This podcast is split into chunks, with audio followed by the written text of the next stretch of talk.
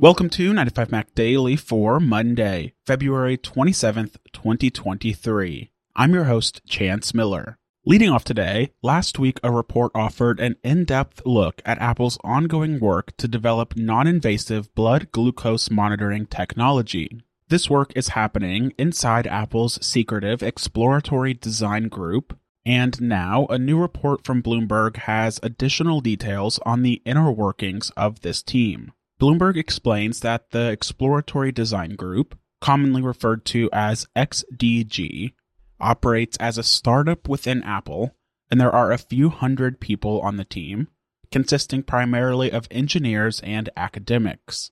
The team works out of a building right outside the ring at Apple Park, and it operates within Apple's Hardware Technologies Group, led by Johny Srouji. Its day to day operations are led by a handful of different engineers, Unsurprisingly, the exploratory design group is both incredibly secretive and compartmentalized. This means that people working on one project within the XDG aren't allowed to communicate about their work with other members of the XDG that are assigned to different projects.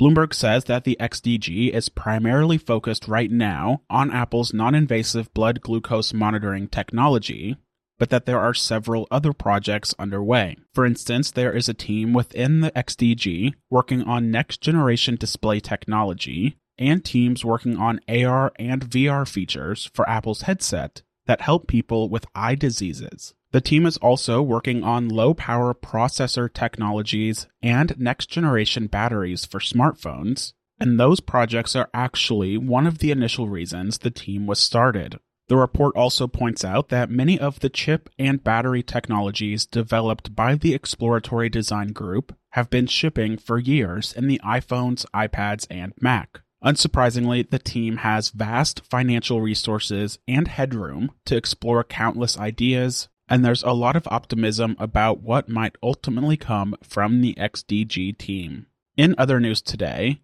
Uber launched a significant redesign of its iPhone app last week that brings live activities and dynamic island integration to everyone. This allows you to track the progress of your ride via the dynamic island on your iPhone if you have an iPhone 14 Pro, or via the lock screen if you have an iPhone running iOS 16. When Uber announced this update, one of the most common questions people had was whether live activities and dynamic island integration were also coming to the Uber Eats application. Unfortunately, it looks like Uber Eats customers will have to wait until later this year for these features to roll out. Uber and Uber Eats both started testing live activities and dynamic island support with a small number of users in December, but the feature wasn't broadly available to iPhone users until last week's update, at least for the ride hailing version of Uber. According to the company, quote, live activities and dynamic island functionality will be available on the Uber Eats app in the coming months,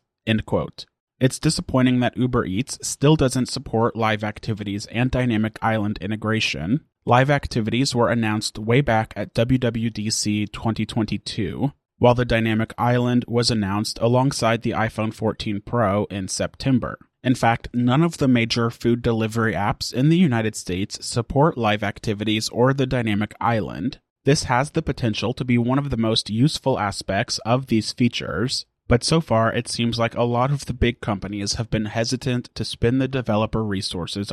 Rounding out today, Apple is hard at work refining the first version of its AR VR headset ahead of an expected announcement in June. A new report from Bloomberg now has a few additional details on the Reality Pro headset's features and limitations. According to Bloomberg, the latest test versions of the Reality Pro headset don't require an iPhone for setup or use. So this means the headset operates completely independently from your iPhone, unlike the early versions of the Apple Watch. So you can set up the Reality Pro headset without using your iPhone, then the headset can automatically download your data directly from iCloud. But you'll also still have the option to transfer your data directly from a nearby iPhone or iPad to the headset.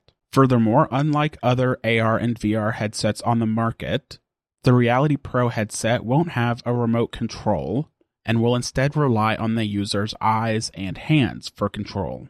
Bloomberg says that in air typing will be a key feature for text input, but this is still proving to be finicky in testing. Bloomberg also says that Apple is already working on a second generation Reality Pro headset with a specific focus on performance.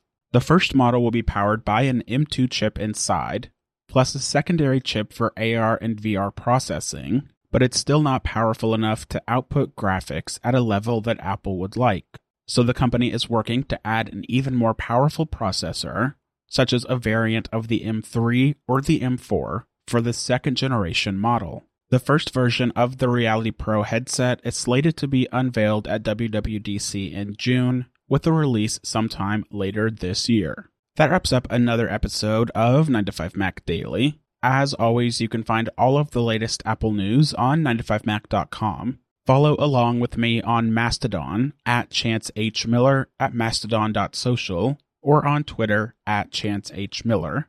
And we'll be back tomorrow for a new episode of 9 to 5 Mac Daily.